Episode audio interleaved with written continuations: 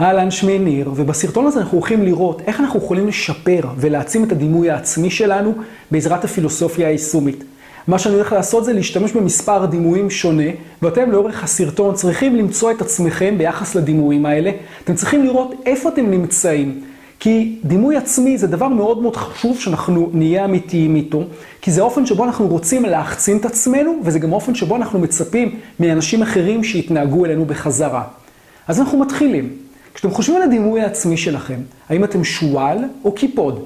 כשאת חושבת על הדימוי העצמי שלך, האם את נסיכה או לביאה? האם אתה אביר או קוסם? אנחנו אומרים בסך הכל מילה אחת, קוסם, לביאה, אבל אנחנו יודעים שהמילים האלה, או המילים האלה של הדימוי העצמי, מביאות איתם רשת של משמעויות. השועל הוא מישהו שהוא פועל באופן אימפולסיבי, וזה אומר שהוא יכול להיות פעם אחת בסיטואציה אחת ופעם בסיטואציה שנייה, ממבט מהצד אנחנו לא נבין בכלל איך יכול להיות שאותו אדם נמצא בשתי סיטואציות כל כך הופכיות, כל כך, שכל כך נוגדות אחת את השנייה, מבחינתו זה בסדר גמור. כי הוא שועל, הוא פועל באופן אימפולסיבי, הוא רוצה את הכוח, הוא רוצה את ההנאה, לשם כך הוא מוכן להתגמש. אנחנו אומרים על השועל שהעיניים שלו נראות לנו תמיד מאוד מאוד תמימות. הוא יכול להסביר לנו איך הוא פעם היה בצד א' ובצד ב', ואנחנו נסתכל עליו, ואנחנו נגיד שהוא מדבר אמת. אבל אנחנו גם נשאל את עצמנו, האם הוא שועל? האם הוא מדבר אמת, אבל הוא בעצם משקר? האם יש לו את היכולת השועלית הזאת להיות חמקמק ולהסתיר בעצם את המקום שבו הוא נמצא? כי השועל יכול לפחד, אבל הוא באותו רגע גם יכול להראות אומץ. כי השועל בעצם, המקום שבו הוא נמצא בחיים הוא אף פעם לא ברור, חוץ מלאותו אדם שפועל מתוך הדימוי העצמי של שועל. יש לנו את השועל. לעומת השועל יש לנו את הקיפוד. והקיפוד אנחנו אומרים שהרי מה הקיפוד עושה שתוקפים אותו? הוא מתקפד, הוא מתכדרר בתוך עצמו. לכן אנחנו אומרים שהדימוי של הקיפוד זה של מישהו שיש לו אמת אחת חזקה, אמת גדולה, שזו האמת שלו לחיים. הוא לא משנה את הפוזיציות שלו בחיים. כשהוא מדבר, הוא לא מסתיר את האמת שלו, זו האמת שלו. כשתוקפים את האמת שלו והוא מרגיש שהוא מאוים, הוא לא ישנה עמדה כי הוא רוצה את הכוח, כי הוא רוצה את ההנאה, לא, הוא ייסגר בתוך עצמו. יש לנו את השועל ויש לנו את הקיפוד. איפה אתם נמצאים ביחס לשני הדימויים האלה? ואנחנו ממשיכים, כי יש לנו גם את הנסיכה ואת הלוויה. והנסיכה זו מי שיש לה את ה... שריון הבלתי נראה, שתמיד מייצר חיץ בינה לבין המציאות. אנחנו אומרים שהנסיך, שהנסיכה, זה אלה שיש להם פאסון. יש להם התנהגות מסוימת שהם מצפים מעצמם, והם גם מצפים מאנשים אחרים שיתנהגו אליהם בהתאם. לעומת הנסיכה יש לנו את הלוויה, והלוויה אין לה את החיץ הזה, כי הלוויה היא משהו יותר חייתי. הלוויה היא מי שמגנה על ה... קרובים אליה. הלוויה היא מי שהיא לא פועלת מתוך שריון, היא פועלת מתוך הגוף שלה. כשתוקפים אותה, היא לא מציבה שריון שמנסה להגן עליה, היא מציבה את הגוף שלה אל מול העולם, והיא תוקפת. האם את נסיכה והאם את לוויה? עכשיו אותו דבר גם עם האביר ועם הקוסם, ואנחנו אחר כך גם נראה מה כל כך מיוחד עם הקוסם. מה הדימוי העצמי של הקוסם מכיל שאף אחד מהדימויים האחרים לא הכיל ולא יכיל יותר ממה שיש לקוסם. אז האם אתה אביר? האם יש לך את השריון הזה עוד הפעם שמגן עליך מפני העולם? אנחנו אומרים שבן אדם שיש לו שריון, אפשר לתקוף אותו והוא יעמוד בזה. אנחנו אומרים שמי שיש לו שריון מונע מעצמו לשחרר את הרגש שבו. אנחנו נוטים שריון כשהחיים שלנו קשים, אנחנו עוטים שריון כשאנחנו הרבה פעמים גם לא יודעים איך להתמודד עם המציאות. אז תקפו אותי, זה בסדר, אני יכול להחזיק את הכל. הדימוי של האביר זה דימוי מאוד מאוד נוקשה, זה דימוי מאוד מאוד חזק מצד אחד, כי הוא, הוא מביא איתו עוצמה, זה מישהו שהעולם יכול להתנגש בו. יש לו פלדה, ואנחנו יודעים שפלדה זה דבר עוצמתי. הוא סופג את הרעש האביר, הוא סופג את הכאב, והוא ממשיך לפעול מתוך המחשבה שלו. הוא לא רגשי, הוא שומר על עצמו מפני הרגש. אתם? האם אתם אביר? עכשיו אנחנו יודעים גם שהתנועה של האביר היא מאוד מאוד מוגבלת. כי אמרנו שדימוי מגיע איתו ביחד עם רשת של התנהגויות שונות. כי אם אתה אביר, אתה לא יכול להיות מישהו שהוא מאוד מאוד רגשי. התנועה שלך היא גם תמיד תהיה, היא טיפה יותר מגושמת. אתה מוגבל לדימוי, אתה מוגבל לשריון שסביבך. מצד אחד, השריון מסתיר אותך, הוא מגן עליך, אתה מסתכל על העולם ואתה גם קצת כמו הקיפוד. אתה לא מתבייש להגיד מה הדעה שלך, אתה שונה מהקיפוד כי אתה לא מתכדרר, אתה לא נסגר בתוך עצמך, אתה נותן לעולם להיכנס בך, אבל אתה לא נותן לרגש שלך לשלוט עליך, אתה לא נותן לרגש לצאת החוצה. הקיפוד לעומת זאת יכול בתוך הקיפודיות שבו לשמור גם על הרגש שלו. להיות קיפוד בתוך עצמו, לא לוותר על זה. לעומת האביר שנלחם, לעומת האביר שסופג. לעומת האביר יש לנו את הקוסם, ולקוסם אין שום שריון שמגן עליו. לא שריון בלתי נראה כמו שיש לנסיך או לנסיכה, גם לא שריון נראה כמו שיש לאביר, ועדיין הוא יותר חזק מהם. הקוסם הוא מי שלאורך השנים השקיע זמן ומשאבים רבים ללימוד עצמי, להשתפרות עצמית. הקוסם הוא מי שנכשל אולי בעבר, אבל כשהוא הסתכל על הכישלון שלו, הוא הסתכל עליו מתוך אמת וכנות, ושאל את עצמו, איך אני יכול להשתפר? מה אני צריך לעשות בשביל להשתפר? וגם עשה את זה.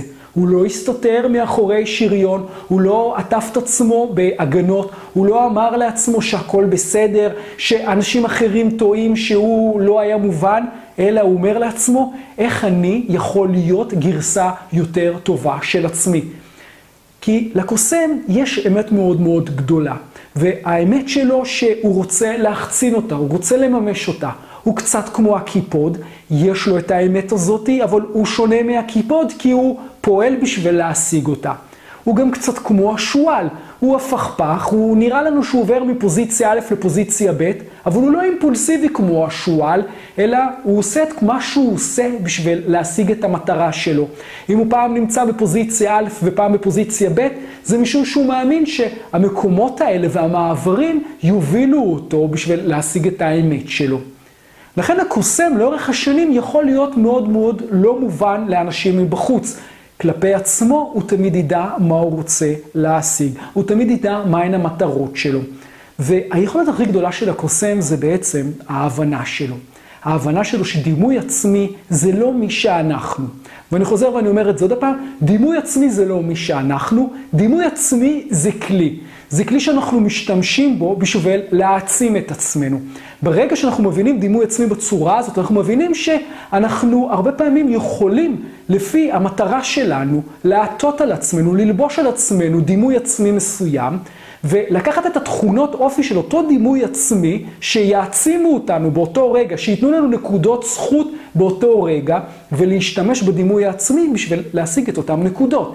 וזה אומר שלפעמים אני צריך להתנהג כמו נסיך או כמו נסיכה. אם אני עכשיו צריך לתת איזושהי הרצאה רבת רושם, אם אני צריך עכשיו לתת איזושהי עדות, אם אני עכשיו צריך לתת איזושהי הצגה גדולה, אז אני צריך את הרושם הזה, ואז אני ארצה את הנסיכותי שבי. ולפעמים אני אצטרך להשתמש בחייתי שבי. אני אצטרך להיות קצת כמו הלוויה. הקוסם יודע שהוא צריך למצוא את הדימוי העצמי הנכון שיעזור לו להשיג את המטרה שלו. והוא יודע שדימוי עצמי עובד עד לנקודה מסוימת, ושיש נקודה שממנה הוא לא עובד. כי יש מקומות שאם אני אמשיך להיות אביר, אז אני כנראה מחליש את עצמי. אני כנראה נותן לתנועה הגסה שלי להחליט עבורי. כי לפעמים אנחנו צריכים להיות מאוד נסיכותיים, ולפעמים אנחנו צריכים להיות מאוד מאוד חברותיים, ולפעמים אנחנו צריכים להיות מאוד מאוד חייתיים, וכל פעם אנחנו צריכים להשתמש בדימויים אחרים בשביל להשיג את המטרות שלנו. דימוי עצמי, כשאנחנו מסתכלים עליו כך, הוא טכניקה. הוא טכניקה כמו שהשחקן, לפני שהוא עולה לבמה, משתמש בטכניקה הזאת, הוא לובש דימוי עצמי בשביל לקחת מאותו דימוי את הרשת של המשמעויות שהדימוי העצמי הזה מוביל ביחד איתו. לפעמים אתה צריך להיות שועל, אז תיקח את היתרונות של השועל. לפעמים אתה צריך להיות קיפוד, תיקח את היתרונות של הקיפוד. לפעמים שיגידו לך שאתה מתנהג קצת כמו שועל, אז תתחיל קצת להתנהג כמו קיפוד. זו טכניקה, זו טכניקה שמאפשרת לנו, א', להשיג את המטרות שלנו, ב', להפוך ולהיות אנשים חזקים ועוצמתיים יותר. הקוסם הוא מי שהבין שאנחנו צריכים להפריד בין הכישלון לבין כך שאנחנו צריכים להשתפר בשביל להיות יותר טובים. שאם אני תמיד הסתכלתי על עצמי כאל נסיך, ואני לא מצליח להחצין את עצמי כנסיך, אז אני לא צריך לשים על עצמי את השריון הבלתי נראה הזה של הנסיך, אלא אני צריך לשאול את עצמי איפה אני לא הצלחתי ולתקן את עצמי. אני צריך לאפשר לעצמי, כמו הלוויה, לתקוף את עצמי, לתקוף את החולשות שבי, בשביל להפוך להיות אותו נסיך שאני רוצה. ובמקומות מסוימים אני אצטרך גם לדעת עוד פעם כלפי חוץ, להשיל מעצמי את אותו שריון של הנסיך. הסכנה של הקוסם היא אחת. הסכנה שלו זה להתמכר על היכולת שלו. הרעיון הוא פה שזה כמו סטנדאפיסט, שיש לו יכולת לעלות על הבמה ולקחת מילים של אנשים ולהפוך אותם להיות בדיחה אחת גדולה. כשאותו סטנדאפיסט יורד מהבמה, הוא יכול להמשיך ליהנות מהיכולת הזאת בכך שהוא יצחק גם על אנשים בסביבה הקרובה שלו. כי מה שקורה כשיש לנו טכניקה, אנחנו הרבה פעמים נהנים מעצם השימוש בטכניקה.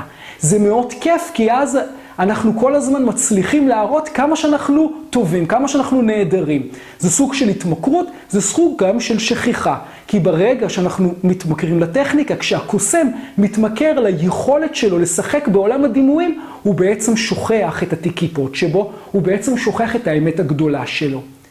אז מה שאנחנו צריכים לקחת מהרעיון הזה של דימוי עצמי, שדימוי עצמי זה לא מי שאנחנו.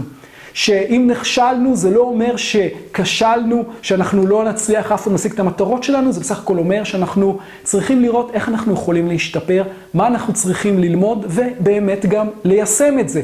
לא רק להגיד שאנחנו הולכים להשתפר, אלא גם לפעול כדי להשתפר.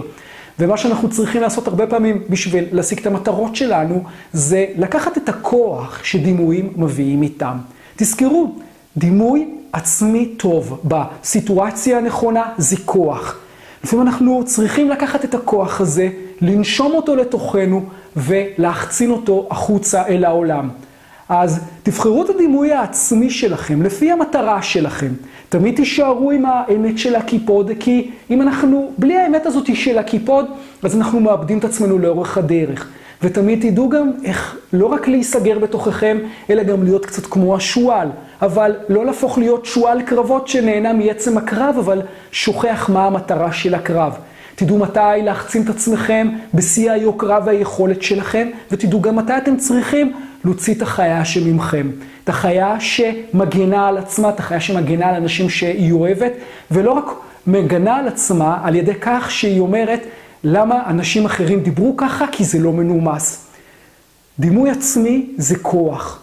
זה כוח שאנחנו יכולים לקחת אותו ולהשתמש בו כטכניקה. אז תבחרו את הדימוי העצמי שעכשיו יעזור לכם להעצים את עצמכם, ותיקחו אותו ותהפכו להיות האדם שאתם רוצים להיות דרך אותו דימוי. וכשאתם צריכים להחליף אותו, אז תחליפו אותו לדימוי אחר. אל תתאהבו בדימוי העצמי הזה, אלא תאהבו את האמת שלכם, תאהבו את הרעיון שאתם יכולים תמיד להפוך להיות גרסה טובה יותר שלכם. אז קדימה,